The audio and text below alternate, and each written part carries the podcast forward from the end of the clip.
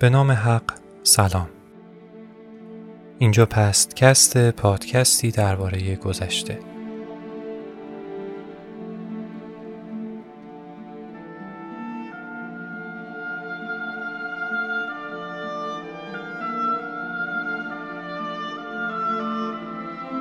در این قسمت می‌خوایم به زندگی محمد رضا پهلوی آخرین پادشاه ایران بپردازیم. شخصیتی که در دید عده یک اندیشمند وطنخواه و در دید عده دیگه یک ستمگر دست نشانده بود. دیدگاه شما نسبت به اون چیه؟ از اونجایی که شخصیت های سیاسی زندگی شخصی و کاری جدایی ناپذیری دارند در این اپیزود به هر دو وجه زندگی محمد رضا پرداختیم. منبع اصلی این روایت هم کتاب نگاهی به شاه نوشته عباس میلانی نویسنده ایرانی که مقیم امریکاست. با این مقدمه میریم به آغاز ماجرا.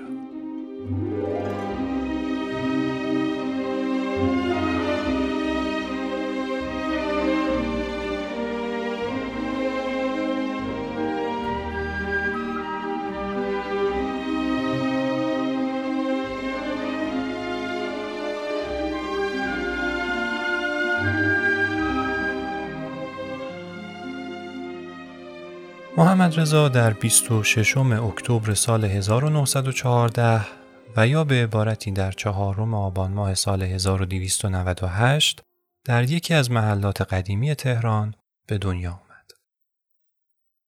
مقطعی که داریم راجع بهش صحبت می‌کنیم زمانیه که رضاخان به عنوان پادشاه هنوز تاجگذاری نکرده و فرمانده قوای قزاقه. توی اواخر دوران قاجار چیزی که بشه بهش گفت ارتش در ایران وجود نداشت. حکومت وقت از روسیه تزاری درخواست کرده بود که چند مستشار نظامی برای آموزش و فرماندهی نیروهای ایرانی به کشور بفرسته. از اونجایی که این مستشارها از ناحیه قزاقستان روسیه به ایران اومده بودند، نیروی نظامی اونها به قوای قزاق و پادگانهای اونها به قزاق خونه مشهور شده بود.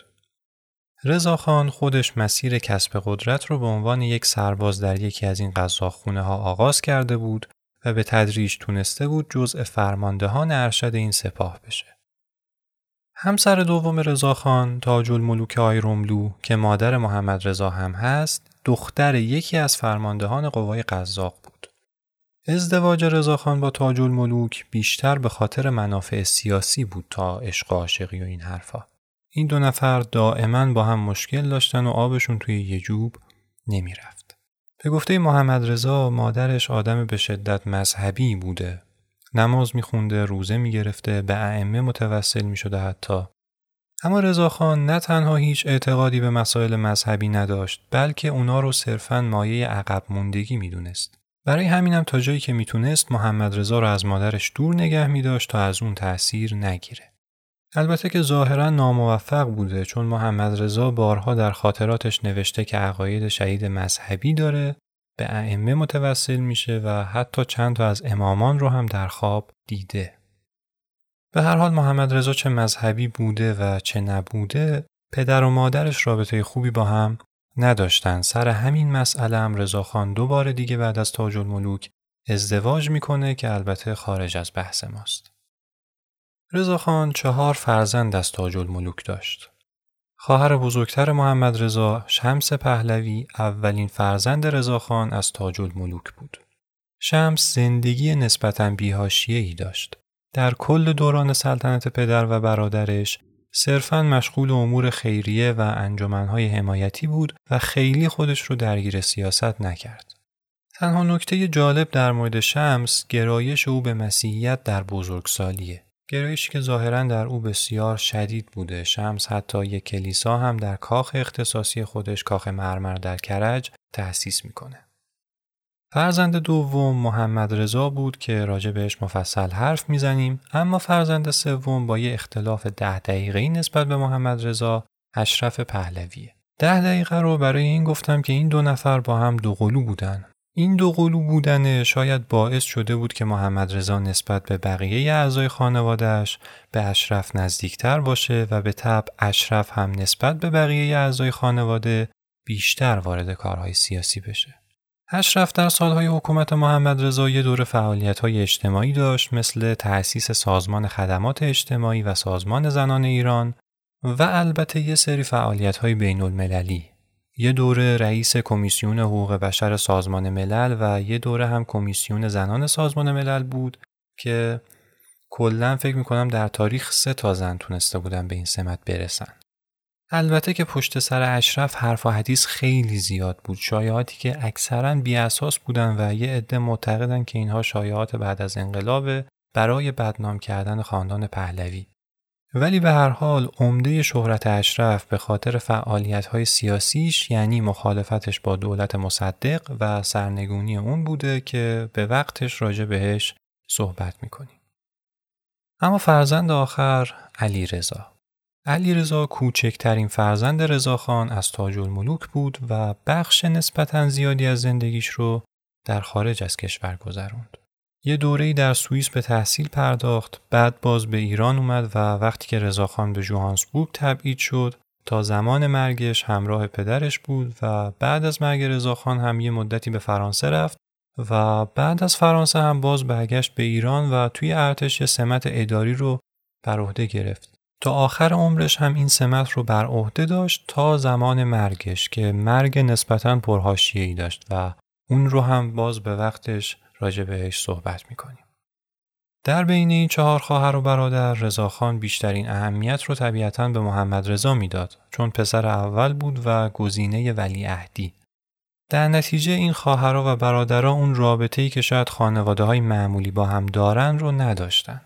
برای مثال اگر بخوام بگم از شش سالگی محمد رضا که رضاخان پادشاه شد و محمد رضا به عنوان ولیعهد انتخاب شد رضاخان گفته بود که هیچ کس حق نداره که محمد رضا رو به نام صدا بزنه و همه باید به او والا حضرت بگن حتی مادرش و خود رضاخان هم او رو آقا صدا می‌زده و اینطور که پیداست همه چیز در محیط خانه و دربار از بد و کودکی به شدت خشک و رسمی بوده رضاخان معتقد بود تربیت مادرانه و وابسته شدن به خانواده بچه رو سوسول و نونور بار میاره. برای همین در شش سالگی یعنی زمانی که محمد رضا ولیعهد شد او را از مادرش جدا کرد و سرپرستی او رو به عهده فردی به نام امیر اکرم پهلوان که یکی از افراد دربار بود گذاشت. از اینجاست که محمد رضا به شدت تحت نظارت پدرش قرار می‌گیره. خیلی از او حرف شنوی داره و حرکاتش رو بر اساس خواسته های او انجام میده. یه نکته جالبی که از اون دوران یعنی دوران نوجوانی و کودکی محمد رضا هست اینه که یه کتاب داره محمد رضا به نام معمولیت برای وطنم که راجع به همون دورانه و توی کتابش بیشتر از این که راجع به خودش صحبت بکنه راجع به پدرش صحبت می‌کنه و این نشون میده که خیلی تحت تاثیر او بوده. البته که این تأثیر از پدر آغشته به ترس هم بوده. ترسی که تا آخر سلطنت رضاخان همراه اعضای خانوادهش بود.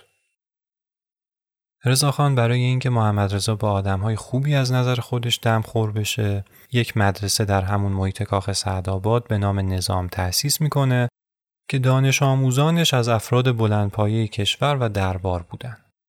رضا شاه تاکید می‌کنه که معلمین بین پسرش و بقیه دانش آموزا فرقی نذارن و به همه به یه چش نگاه کنن.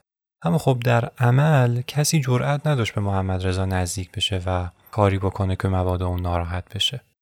همین قضیه باعث شده بود که محمد رضا در همون کودکی منزوی بشه و دوستان کمی داشته باشه. مسئله دیگه ای که شاید روی تنهایی او بی تاثیر نبود، بنیه جسمی بسیار ضعیف محمد رضا بود. هر چند وقت یه بار معمولا به یه بیماری سخت مبتلا و خونه نشین می شد. مسئله ای که تا آخر عمر هم باهاش دست به گریبان بود. البته اینکه گفتم محمد رضا تنها بود به این معنا نیست که اصلا دوستی نداشت. در همون مدرسه این نظام در کاخ سعدآباد چند تا دوست پیدا کرده بود اما خب همه دوستان به پیشنهاد رضاخان با اون دوست شده بودند و اون در انتخاب اونها نقشی نداشت. در بین این افراد که توی مدرسه باش دوست شدن مشهورترین شخص که در تاریخ اسمش اومده حسین فردوسته. حسین فردوست میشه گفت سمیمی ترین رفیق محمد رضا در کل دوران زندگیش بوده. فردوست پسر یکی از ارتشی های رضاخان بود به همین دلیل هم مورد تایید رضاخان قرار گرفت و به راحتی تونست به محمد رضا نزدیک بشه. در مورد فردوست دو دیدگاه وجود داره. بعضیا میگن که یه دوست و مرید وفادار در تمام زندگی محمد رضا بوده و برخی دیگه اون رو صرفا یه خائن بیشتر نمی‌دونن. در مورد این خیانت هم البته باید در اواخر دوران محمد رضا صحبت کنیم. محمد رضا در مدرسه کاخ سعدآباد یه معلم فرانسوی داشت و تونست در همون دوران دبستان به زبان فرانسه مسلط بشه. می‌دونید که در گذشته قبل از انگلیسی فرانسوی زبان بین المللی بوده. یادگیری زبان فرانسه در واقع مقدمه بود که محمد رضا برای ادامه تحصیل به غرب بره. برخلاف چیزی که در کتاب های تاریخ دبیرستان ما اومده، رضاشاه اتفاقا رابطه خوبی با غربی ها به خصوص روسا و انگلیسا و فرانسوی ها نداشت. چون همه این کشورها در زمینه استعمار ید طولایی داشتند و توی سیاست کشورهای دیگه دخالت می‌کردند. رضاخان هم به دنبال این بود که تا جایی که ممکنه فاصلش رو با این کشورها حفظ کنه. برای همین اومد روی نقشه گشت و گشت و گشت تا بالاخره سوئیس رو پیدا کرد. یک کشور بیطرف و بیهاشیه که کسی یادش نمیومد آخرین بار توی کدوم جنگ شرکت داشته. محمد رضا به همراه چند تا از درباری ها و تنها رفیقش حسین فردوست راهی سوئیس میشه و در مدرسه اکول نوول ثبت نام می‌کنه. با اینکه شمس و اشرف به شدت مشتاق بودن که برای ادامه تحصیل همراه برادرشون به سوئیس برن، اما رضا خان به شدت با این قضیه مخالفت می‌کنه. علتش هم خیلی مشخص نیست ولی احتمالاً می‌خواسته هم محمد رضا طعم تنهایی رو بچشه و اصطلاحا نونور بار نیاد و همین که دخترانش تحت نظارت خودش باشن. محمد رضا یه مدتی توی این مدرسه یعنی اکول نوول میمونه ولی بعد از یه مدتی به مشکل می‌خوره و مدرسهش رو عوض می‌کنه.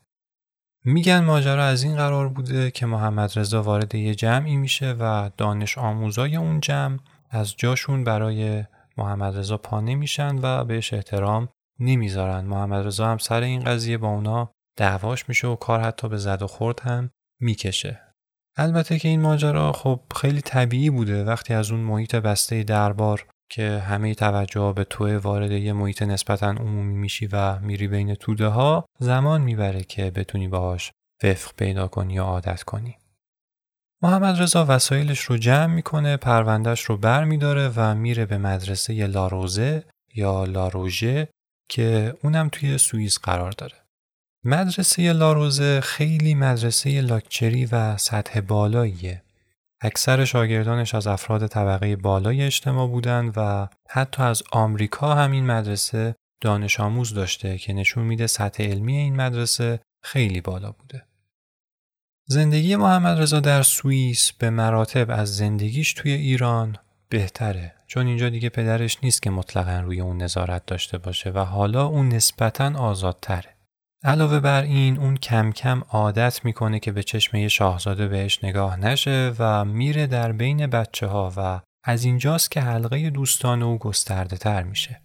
البته این به این معنا نیست که محمد رضا یهویی خیلی اجتماعی شد. نه ولی وضعش از قبل به مراتب بهتر شد. مهمترین شخصیتی که محمد رضا در سوئیس با او دوست میشه شخصیه به نام ارنست پرون. این آقای پرون پسر باغبان مدرسه لاروزه بود که در همون مدرسه مشغول به تحصیل میشه. لازم به ذکره که در مورد شخصیت پرون هم حرف و حدیث خیلی زیاده. ارنست پرون کاتولیک بود. یه کاتولیک به شدت مذهبی. بعضیا میگن همجنسگرا هم بوده اما هیچ سند محکمی در این باره ارائه نشده. ولی هرچه که بوده نکته مهم درباره پرون اینه که اولین دوستیه که خود محمد رضا اون رو انتخاب کرده گفتم که حسین فردوست رو رضا شاه به محمد رضا معرفی کرده بود دوستی این دو نفر هم ظاهرا بر سر تبادل کتاب و شعر و این چیزا شکل گرفته و پرون مسبب آشنایی محمد رضا با ادبیات غرب بوده. این دو نفر در ادامه به حدی به هم نزدیک میشن که وقتی محمد رضا به ایران برمیگرده پرون رو هم با خودش به ایران میاره. در ایران پرون به شدت به شمس نزدیک و با اون صمیمی میشه چون گفتم شمس به مسیحیت به شدت علاقه داشت و خب حالا از دیدن یه مسیحی نزدیک خودش می‌تونست حسابی استفاده بکنه. در اینجا نیازی نیست بگم که رضاخان اصلا با حضور پرون در کاخ و در کنار خانوادهش کنار نمی اومد. چرا؟ چون اولا که خارجی بود و رضاخان کلا دید خوبی نسبت به اجنبی جماعت نداشت و دوما کاتولیک بود و رضاخان هم به شدت با مذهب مشکل داشت. سر همین قضیه به شدت به خونش تشنه بود. میگن حتی چند باری در کاخ کارشون به کتک کاری هم رسیده بود. بیش از این به نظرم بهتر دیگه به پرون نپردازیم و بریم سراغ ادامه ماجرا. محمد رضا مجموعاً پنج سال رو در سوئیس گذروند که به گفته اکثر مورخان این مقطع شاید بهترین دوره زندگی محمد رضا باشه. یه دوره آروم و آری از سیاست. محمد رضا دانش آموز بدی نبوده گاهن حتی شاگرد دوم و سوم کلاس هم می شده. اما چیزی که در رابطه با اون خیلی ذکر شده اینه که ورزشکار به مراتب بهتری بوده تا دانش آموز. اون توی اکثر رشته های ورزشی شرکت می‌کرده و در سطح مدرسه و ناحیه هم یه سری مقام کسب کرده بوده. در بین ورزش ها هم بیشتر از همه فوتبال و تنیس رو دوست داشته. در کل میگن یه دانش آموز متوسط رو به بالا بوده. اما نکته جالبی که اینجا هست اینه که تقریبا تمام منابعی که برای مطالعه نوجوانی محمد رضا در دسترس متعلق به سفارت انگلستان در سوئیس و این خیلی قابل تعمله انگلیس ها از همون بد و کودکی محمد رضا رو تحت نظر می‌گیرن و علایق و ویژگی های اون رو حتی بهتر از خانوادهش می‌دونستن. اونا یه شناخت خیلی کامل و جامع از دشمنانشون به دست میارن و خب علکی نیست که بزرگترین استعمارگر تاریخ هم لقب گرفتن.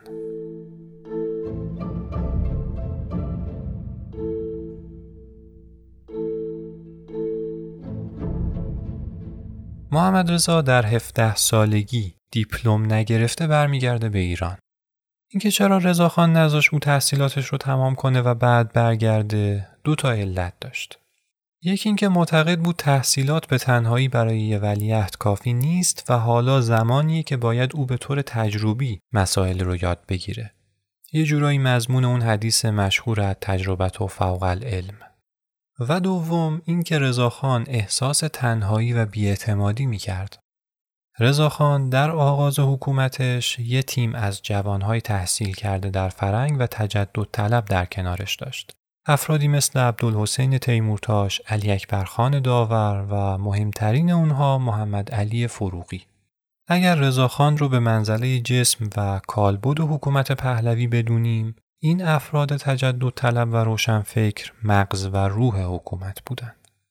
بدون اونها عملا پیشرفت های دوران رضاخان رخ نمی‌داد چون اونها بودند که با این پیشرفت ها آشنا بودند. اما متاسفانه بعد از یه مدتی رضاخان دچار یک غرور کاذب شد و اهمیت این اشخاص رو نادیده گرفت و خواست که خودش رو به تنهایی در رأس قدرت نگه داره. برای همین بعضیا مثل فروغی رو خانه نشین کرد و بعضی های دیگه مثل تیمورتاش رو به قتل رسوند و این باعث شد که روز به روز تنها تر بشه و به حضور پسرش تنها شخصیتی که بهش اعتماد داشت نیاز پیدا کنه. ناگفته نماند اومدن محمد رضا از سوئیس یه دلیل سومی هم داشت. دلیلی که روح محمد رضا هم ازش خبر نداشت و اون ازدواج بود. با نزدیک شدن محمد رضا به 18 سالگی تاج الملوک و رضاخان لازم می‌دیدن که مقدمات ازدواج اون رو فراهم کنند. البته لازم به ذکر نیست که این ازدواج هم تحت نظر رضاخان باید انجام می‌شد. پیش از محمد رضا شمس و اشرف با دو مرد دولتی بل اجبار ازدواج کرده بودند و حالا نوبت محمد رضا بود. رضا خان به شدت دنبال این بود که با یه خانواده اصیل و سلطنتی ازدواج کنه که سطح خانواده خودش رو هم بالا ببره. برای این کار اون محمود جمع رو که یکی از افراد دربار بود رو معمور کرد که برای محمد رضا زن پیدا کنه. محمود جمع گشت و گشت و گشت و گشت تا بالاخره از بین کلی پرنسس و شاهزاده دم بخت مناسب ترین گزینه یعنی فوزیه خواهر ملک فاروق پادشاه مصر رو به رضاخان معرفی کرد. از قدیم گفتن علف باید به دهن پدر بوزی شیرین بیاد. رضاخان حسابی از پیشنهاد محمود جمع خوشش اومد چون مصر کشوری بود که از نظر سلطنتی یک کمی هم حتی سطحش از ایران بالاتر بود و این ازدواج می‌تونست مزایای زیادی برای حکومت داشته باشه. وقتی آخر از همه رفتن سراغ محمد رضا تا ماجرای ازدواج رو بهش بگن محمد رضا اصلا خوشحال نشد. نه میل به ازدواج داشت، نه از فوزیه خوشش میومد و نه اینکه از بیخبر گذاشتنش راضی بود. ولی خب مگه کسی جرأت داشت به رضاخان حرفی بزنه. این شد که اشرف رو فرستادن به مصر تا قرارمدار ازدواج رو با خاندان سلطنتی مصر بذاره. منتها هنوز یه مشکلی وجود داشت.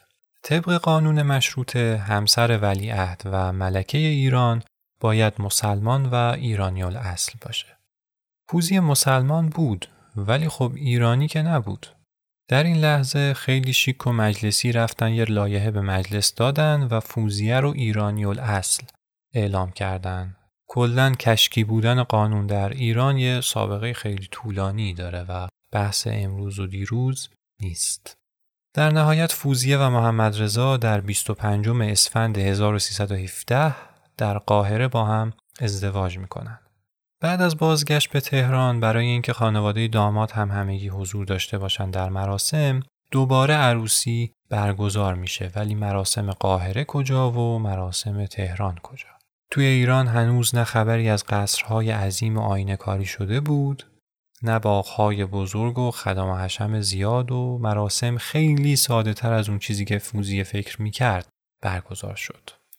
های باریک و های کوتاه کاخ سعدآباد نمی‌تونست جای کاخهای سلطنتی قاهره با اون سقف عظیم و ستونهای قولپیکر رو بگیره و فوزی از همون ابتدا غربت رو احساس کرد. نه به خاطر تجملات کم و این حرفا نه بلکه به خاطر اینکه همزبونی نداشت. اون هنوز نمی‌تونست فارسی صحبت کنه و در قصر هم کسی نبود که عربی و فرانسوی بلد باشه.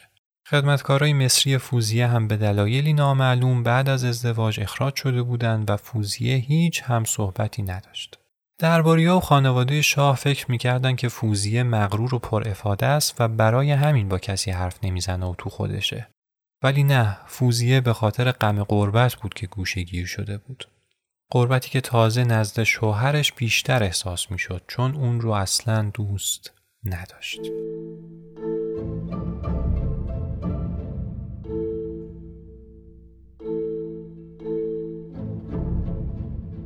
محمد رضا حالا بیشتر به کارهای سیاسی مشغول بود تا بودن کنار همسرش. رضا شاه تقریبا اون رو در تمامی جلسات و تصمیمات مهم دولتی شرکت می‌داد. چون اون روزها استراب رضا شاه بیشتر و بیشتر می‌شد و توانش برای انجام کارها کمتر. جنگ جهانی دوم آغاز شده بود و خطر حمله انگلیس ها و روس ها به ایران روز به روز بیشتر احساس می‌شد.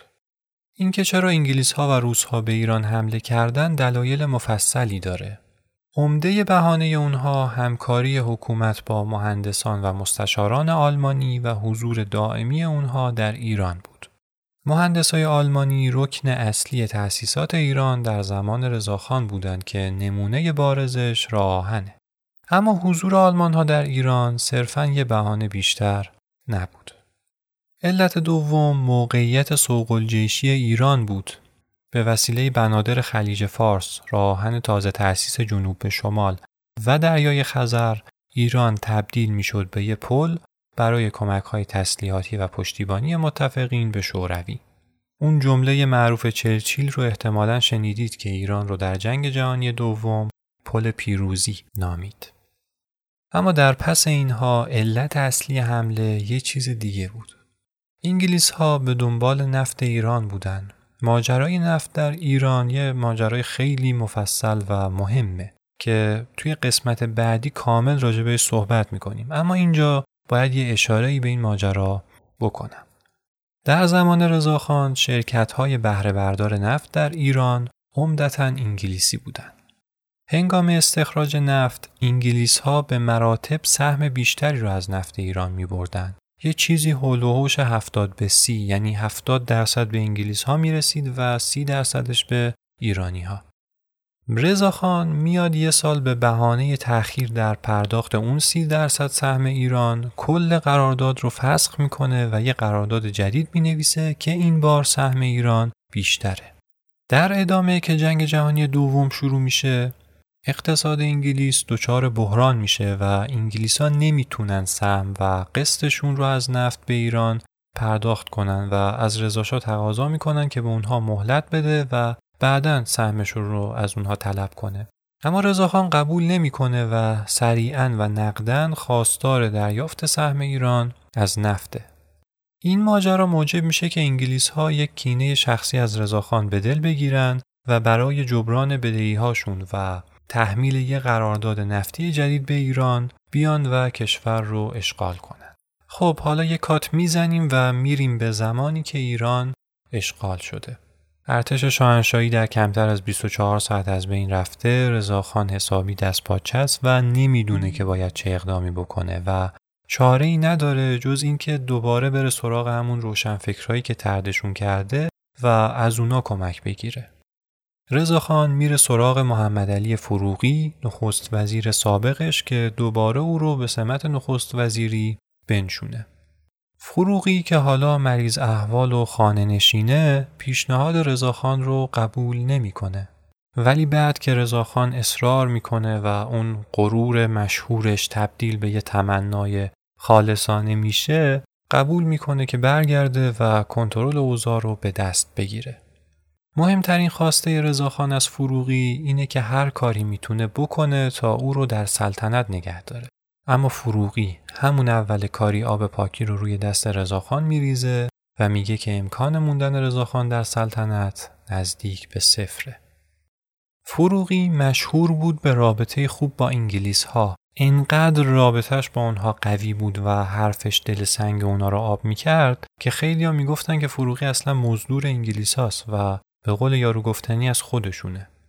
بعضیا میگن این رابطه قوی به خاطر دانش و آگاهی بالای سیاسی او بوده و بعضیا میگن علتش به خاطر مقام بالای فروغی در لوژهای فراماسونری بوده. که البته این مسئله خیلی مفصله و اصلا راجبش کتاب نوشته شده و جدا باید راجبش بحث کنیم. اما به هر حال فروغی میره و با انگلیس ها شروع می‌کنه به مذاکره. انگلیس ها میگن که تکلیف رضاخان مشخصه. باید تبعید بشه و دستش از قدرت کوتاه. اما بحث سر اینه که حالا ساختار قدرت باید چجوری باشه. انگلیس ها پیشنهاد میدن که بیایم یه جمهوری در ایران تشکیل بدیم و خود فروغی رو به عنوان اولین رئیس جمهور این جمهوری معرفی کنیم. ولی فروغی قبول نمی‌کنه. چون اولا از نظر جسمانی سخت بیماره و توان فعالیت سیاسی نداره و دوم معتقد مردم ایران هنوز جنبه جمهوری ندارن و در شرایط فعلی تنها گزینه همون سلطنته. پیشنهاد دوم انگلیس ها این بود که بیایم و خاندان قاجار رو دوباره روی کار بیاریم. منتها مشکلی وجود داشت. از زمان تاجگذاری رضاخان و شاه شدنش اکثر بزرگان و سرمایهداران قاجار ایران رو ترک کرده بودند و پراکنده شده بودند توی نقاط مختلف. آخرین پادشاه قاجار یعنی احمد شاه هم ده دوازده سال پیش از دنیا رفته بود. تنها گزینه محمد حسن میرزا بود برادر و ولیعهد احمدشاه قاجار که توی پاریس زندگی می‌کرد. انگلیس ها غیر مستقیم رفتن یه تحقیقاتی راجبش بکنن که ببینن این یارو این کاره هست یا نه. ولی وقتی او رو دیدن فهمیدن که به جز خودش اعضای خانوادهش حتی یک کلمه هم فارسی بلد نیستن و خب این مسئله خیلی زایه بود و گزینه بازگشت قاجار هم بالکل منتفی شد. موند یک گزینه که اونم تاجگذاری محمد رضا بود. انگلیسا میترسیدن که مبادا این محمد رضا باز بخواد در مسیر پدرش قدم برداره و یه حکومت مقتدر و مستقل تشکیل بده.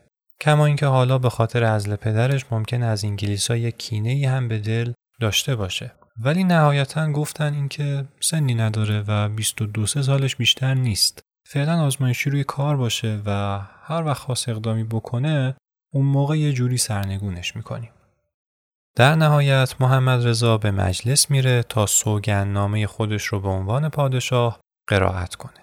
طبق همون چیزی که انتظار می‌رفت در محمد رضای جوان اثری از صلابت و اقتدار پدرش دیده نمیشه. محمد رضا خیلی مرتب و منظم و دقیقه اما با این همه استرس و نگرانی خاصی توی او پیداست. کلیات سوگندنامه حاوی اینه که اون به خدا و پیغمبر و کلام الله مجید اعتقاد داره و می‌خواد برای آبادانی ملت و ایران تلاش کنه. نکته جالب در مورد سوگندنامه محمد رضا اشارات زیادش به مفاهیم مذهبیه. میگن هر دو سه جمله یه اصطلاح مذهبی به کار میبرده. این نشون می‌داد که جدای از عقاید مذهبی شخصی محمد رضا برای قدرت گرفتن یه حساب ویژه‌ای روی طبقه روحانیت باز کرده. البته رضاخان هم همین حرفها رو موقع سوگندش در مجلس و آغاز پادشاهی زده بود ولی خب بعدها خلاف حرفش عمل کرد. محمد رضا اما ضعیفتر از اون به نظر می رسید که بخواد به این زودی زیر قولش بزنه.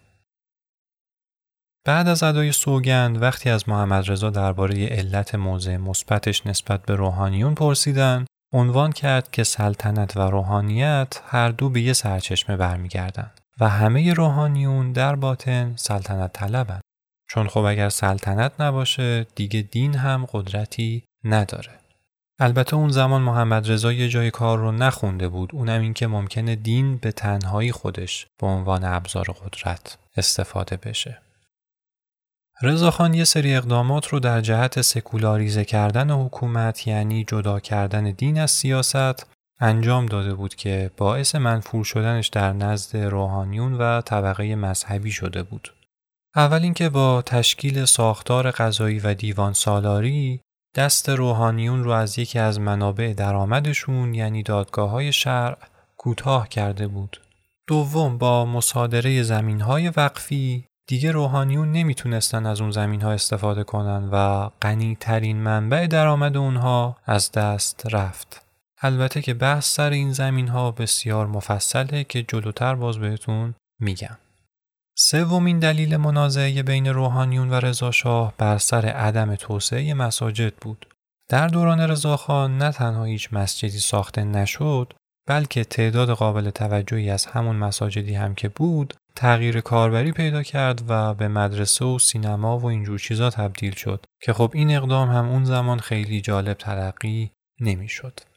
و دلیل چهارم تبعید برخی علمای دینی مثل آیت الله قومی و ایجاد محدودیت در فعالیت مدارس علمیه بود. محمد رضا می‌دونست اگر بخواد یه جایی تو دل روحانیون پیدا بکنه باید پا بذاره روی یه سری از اقدامات پدرش. اول کاری آیت الله قومی رو که به عراق تبعید شده بود به ایران دعوت کرد و شخصا به گفتگوی با اون پرداخت. آیت الله قومی که از این قضیه خوشحال شده بود یه سری درخواست یا شرط یا هر چی که اسمشو بذارید پیش روی محمد رضا گذاشت. اولی لغو قانون منع حجاب که از دوران رضاخان آغاز شده بود. دوم تدریس شرعیات یا همون دین و زندگی در مدارس که تا قبلش نبود و سوم بازگشت وقفیات به روحانیون که محمد رضا هر سه شرط رو قبول و اجرا کرد. اما اینجا یه نکته در مورد زمین های وقفی بهتون بگم. یه سال قبل از اشغال ایران توسط متفقین حکومت رادیو رو در ایران راه اندازی می‌کنه. رادیویی که اصلا هیچ خیری براش نداره. چرا؟ الان میگم. یکی از شبکه های قدیمی رادیو بی بی سی فارسیه که از زمان تأسیس رادیو در ایران فعال شد.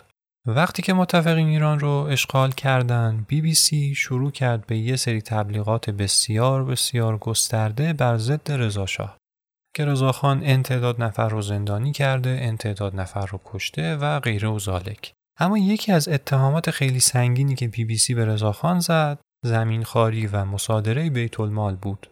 طبق ادعای بی بی سی ارزش دارایی و اموال رضاخان 4.5 میلیون دلار یعنی 46 درصد کل نقدینگی کشور بود که همش از راه همین زمین ها و اموال بیت المال به دست اومده بود.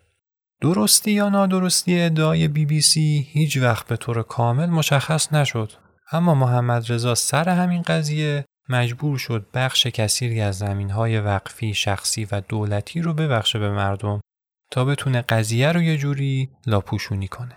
جالب همین بی بی سی و به خصوص شبکه رادیویی بی بی سی چند سال بعد مشابه همین اقدامات رو بر علیه محمد رضا انجام میده و نقش خیلی مهمی در سقوط او بازی می‌کنه.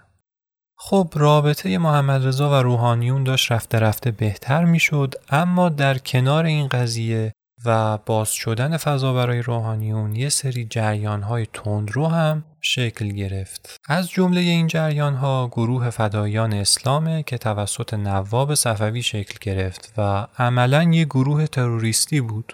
یعنی اینا می اومدن و هر شخصیتی رو که بر ضد اسلام حرفی می‌زد و اقدامی می‌کرد رو میکشتن اونم معمولا به یه طرز وحشیانه.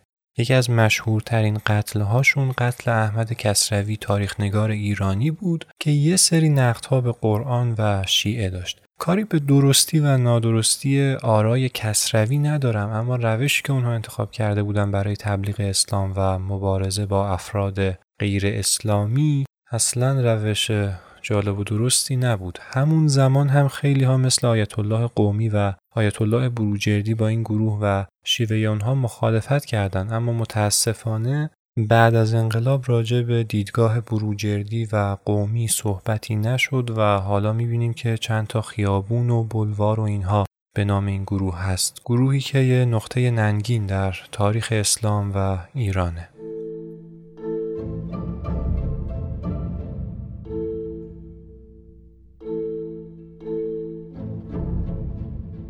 بگذریم محمد رضا تونست یه پیوند دوباره میان روحانیت و سلطنت برقرار کنه اما هنوز مسائل خیلی مهمتری باقی مونده که باید حل بشه. با تبعید رضاخان به جوهانسبورگ آفریقای جنوبی یه فضای باز سیاسی در ایران ایجاد شد. در زمان رضاخان هیچ حزبی حق تأسیس نداشت مگر اینکه خط به خط بر اساس مشی رضاخان عمل کنه. اما حالا که رضاخان رفته بود بیش از 100 حزب سیاسی تشکیل شده بود که این احزاب هر کدوم هدف خاص خودشون رو داشتن. مهمترین حزب بعد از سقوط رضاخان حزب توده است. حزب توده در واقع شعبه حزب کمونیست در ایران بود. اسمش هم به عمد کمونیست نذاشته بودن که افراد و آدمهای مذهبی نسبت به این حزب گارد نگیرن. توی یه اپیزود به طور جداگانه در مورد کمونیسم و علت تقابل مذهب و کمونیسم در ایران صحبت می‌کنیم. اما یه نکته که فعلا اینجا لازمه بگم اینه. زمانی که حزب توده تأسیس شد به شدت داشت بین جوانها خصوصا جوانهای تحصیل کرده و دانشکده رفته محبوبیت کسب می‌کرد. از طرفی هم حکومت و روحانیت و هم کشورهای خارجی مثل انگلیس و بعدها هم امریکا داشتن از قدرت گرفتن این حزب در ایران می ترسیدن اما نمی‌تونستن اقدامی بر علیهش بکنن چرا؟ چون نیروهای نظامی شوروی در ایران بودند و مستقیما حزب توده رو حمایت می‌کردند. بعد از حمله به ایران و اشغال توسط متفقین انگلیس ها نیروهاشون رو از ایران خارج کرده بودند چون فروغی به اونها تضمین داده بود که شاه جوان دردسری برای منافع انگلستان ایجاد نخواهد کرد و انگلیس ها هم که فقط نفت ایران رو می‌خواستن برای همین دلیلی واسه موندن نداشتن و ایران رو ترک کردن. اما شوروی می‌خواست قبل از اینکه از ایران بره یه امتیاز به دست بیاره و بعد ایران رو ترک کنه مأمورای استالین چند ماه قبل از جنگ جهانی دوم متوجه شده بودند که دریای خزر مثل برادر بزرگترش خلیج فارس یه منبع غنی نفته. حالا هم شوروی می‌خواست مثل انگلستان یه امتیاز نفتی از ایران بگیره. امتیاز کجا؟ امتیاز دریای خزر. اما چجوری؟ بعد از اشغال ایران با حمایت شوروی یه حزب در منطقه آذربایجان ایران تشکیل میشه به نام حزب دموکرات آذربایجان به رهبری جعفر پیشوری. هدف این حزب این بود که استان آذربایجان رو به عنوان یک استان مستقل از ایران مطرح کنه. به دنبال تشکیل این حزب یه سری جنبش های جدایی طلبانه در منطقه کردستان هم رخ میده به رهبری قاضی محمد در شهر مهاباد و مصطفی بارزانی. اونها هم مثل حزب دموکرات می‌خواستن که استان کردستان رو یک کشور مستقل اعلام بکنن. این جریان های جدایی طلبانه که الان هم در کردستان می‌بینیم ریشهشون به این زمان برمیگرده. دو تا استان از ایران می‌خواستن جدا بشن اما ارتش ایران هیچ اقدامی نمی‌تونست انجام بده. چرا؟ چون اولا از هم فرو پاشیده بود و دوما شوروی نزدیک به 60 هزار نیروی نظامی در ایران داشت و مسلما اون ارتش فرو پاشیده توان مقاومت در برابر ارتش شوروی رو نداشت. شوروی امتیاز نفت دریای خزر رو می‌خواست اما معلوم نبود که اگر حتی امتیاز رو هم از ما بگیره آیا حاضره که اون دوستان رو رها بکنه یا نه از این لحظه کات بریم ببینیم توی دربار و حکومت چه اتفاقایی داره میافته محمد علی فروغی کمی بعد از نشستن محمد رضا بر تخت استعفا میده چون توان جسمیش به شدت کم شده و مریض احواله. بعد از فروغی چندین نخست وزیر میان و میرن که در بین اونها یک اسم مهم هست به نام احمد قوام. قوام یه سیاستمدار کارکشته بود که بارها در مقاطع مختلف چه در اواخر قاجار و چه در دوران پهلوی دوم به سمت نخست وزیری رسیده بود. اولین دوره نخست وزیری قوام در زمان محمد رضا تحت حمایت متفقین صورت گرفت. متفقین که نمی‌خواستند به محمد رضا اجازه افزایش قدرت بدن. اومدن از قوام برای نخست وزیری حمایت کردند تا یه صدی باشه در مقابل قدرت شاه. چون طبق قانون مشروطه اختیارات شاه به شدت محدود بود و شاه یه جورایی عنوان دکوری و ظاهری رو داشت و فقط باید سلطنت می‌کرد و کارهای تشریفاتی. و حکومت عملا در دست نخست وزیر بود. سر همین قضیه رابطه قوام و شاه به شدت افتضاح بود و این دو نفر از هر فرصتی برای تحقیر هم استفاده می‌کردند. نخست وزیری قوام مصادف میشه با جریانهای جدایی طلبی در آذربایجان و کردستان. مقامات شوروی اعلام می‌کنن که تنها حاضرن با قوام بر سر خروج نیروهاشون مذاکره کنن. شاه هم از خدا خواسته قبول می‌کنه این قضیه رو چون اگر مذاکرات قوام نتیجه بگیره یه بحران مهم حل میشه و اگر هم نتیجه نگیره فرصت ازل و پایین کشیدن قوام فراهم میشه. تو فاصله ای که قوام مشغول مذاکره با شوروی میشه محمد رضا بیکار نمیشینه و میره با انگلیس و امریکا بر سر حل بحران مذاکره می‌کنه مذاکرات قوام و شوروی در چند مرحله انجام میشه خواسته شوروی دو چیزه حق استفاده از نفت دریای خزر به مدت 50 سال و استقلال آذربایجان و کردستان از ایران. قوام بعد از یه دو دو تا چهار تا میگه باشه. من این لایحه و توافق رو میرم به مجلس ارائه میدم. شما هم نیروهاتون رو از کشور خارج کنین که تا موقع حسن نیتتون ثابت بشه و مجلس به لایحه رأی بده. شوروی هم که از حرفای قوام حسابی ذوق زده میشه فلفور قبول می‌کنه و نیروهاش رو از ایران خارج می‌کنه. همزمان انگلیس و آمریکا هم به محمد رضا تضمین میدن که خیال تخت شوروی اگر خواست به تو حمله بکنه ما اقدام متقابل انجام میدیم. البته که این قضیه قاعدتا سر دلسوزی نبود. اونا نگران منابع نفتی خودشون در جنوب بودن. قوام طرح امتیاز نفت خزر رو به مجلس می‌بره تا به رأی بذاره اصلا هم برای متقاعد کردن مجلس تلاشی نمی‌کنه تر هم در نتیجه رأی نمیاره و قضیه اعطای نفت به شوروی منتفی میشه. حالا سوال اینجاست که چرا شوروی عصبانی نشد و به ایران حمله نکرد؟ چون می‌دونست اگر حمله بکنه این بار نه در مقابل ارتش ایران بلکه در مقابل ارتش آمریکا و انگلیس قرار می‌گیره. وقتی نیروهای شوروی از ایران رفتن خود به خود ضعف احزاب جدایی طلب در ایران آغاز شد. حکومت هم از این فرصت استفاده کرد و به کمک ارتش آمریکا به آذربایجان و کردستان حمله کرد و قائله جدایی طلبی رو ساکت کرد. ناگفته نماند این احزاب به دلایل مذهبی و فرهنگی مخالفان زیادی رو در بین مردم بومی داشتند و برای همین هم به این سرعت ثبوت کردند. شاه و قوام هر کدوم خودشون رو به عنوان قهرمان این ماجرا معرفی می‌کردند. قوام می‌گفت اگر مذاکرات من نبود نیروهای شوروی خارج نمی شدن و شاه هم می‌گفت اگر گفتگوی من و آمریکایا نبود شوروی به ایران حمله می کرد. در هر حال خدا رو شکر همکاری ناخواسته این دو نفر تونست بخش مهمی از ایران رو حفظ کنه. این اپیزود رو می‌خوام با زندگی شخصی محمد رضا به پایان ببرم. رابطه او و فوزیه روز به روز سردتر می‌شد. تاج الملوک مادر شاه دائما در زندگی شخصی اونها دخالت می کرد و گاه و بیگاه فوزیه رو با نیش و کنایه آزار می‌داد. اوج این آزار و اذیت ها به زمانی برمیگشت که اولین فرزند محمد رضا یعنی شهناز به دنیا آمد. به جای تبریک و شاد باش. دائما در کاخ این زمزمه شنیده می‌شد که طرف دخترزاست و مایه خجالت یا اینکه پا قدمش نحس و شومه. البته که همه این حرفا صرفا بهانه بود. مشکل اصلی اونا با فوزیه چیز دیگه ای بود. محمد رضا فوزیه رو دوست نداشت و حالا که پدرش رفته بود و زوری بالای سرش نبود بعدش نمیومد که یه جوری از شرش خلاص بشه. مثل کاری که اشرف و شمس هم بعد از رفتن رضاخان انجام داده بودن و از شوهراشون طلاق گرفته بودن. با این همه نه غم قربت و نه نیش و کنایه ها بلکه یه چیز دیگه فوزیه را از محمد رضا و ایران ناامید کرد. اونم روابط نامشروع محمد رضا با چند زن در خارج از دربار بود.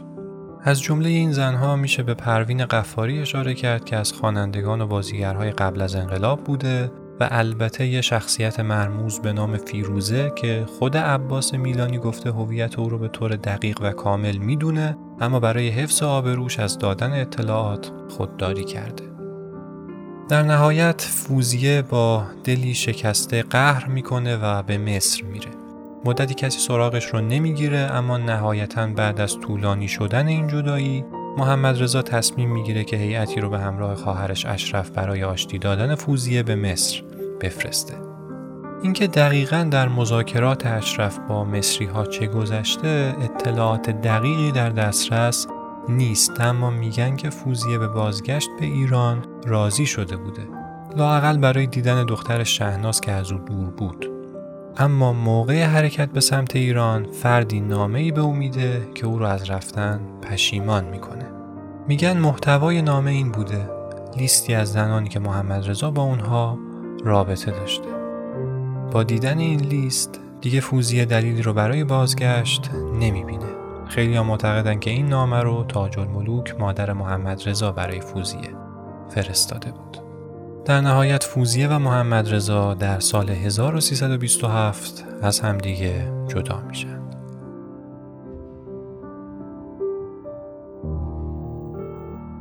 این پایان هفتمین اپیزود پست کست بود. شاید در این قسمت ها چیزهایی بشنوید که به نظرتون از بعضی ها بعید باشه اما تاریخ انسان ها رو فارغ از اسم و رسم قضاوت می‌کنه در قسمت آینده به این مسئله می‌پردازیم که چطور محمد رضا تونست پاشو از یک شاه مشروطه فراتر بذاره و از وادی سلطنت به وادی حکومت برسه. اگر کسی رو می‌شناسید که به تاریخ و علوم اجتماعی علاقه منده پستکست رو بهش معرفی کنید. این پادکست با حمایت های شما ادامه پیدا می‌کنه. آدرس ما هم در شبکه های اجتماعی پست underline کسته. مثل همیشه ممنونم که این قسمت رو شنیدید. دوستتون دارم. خداحافظ.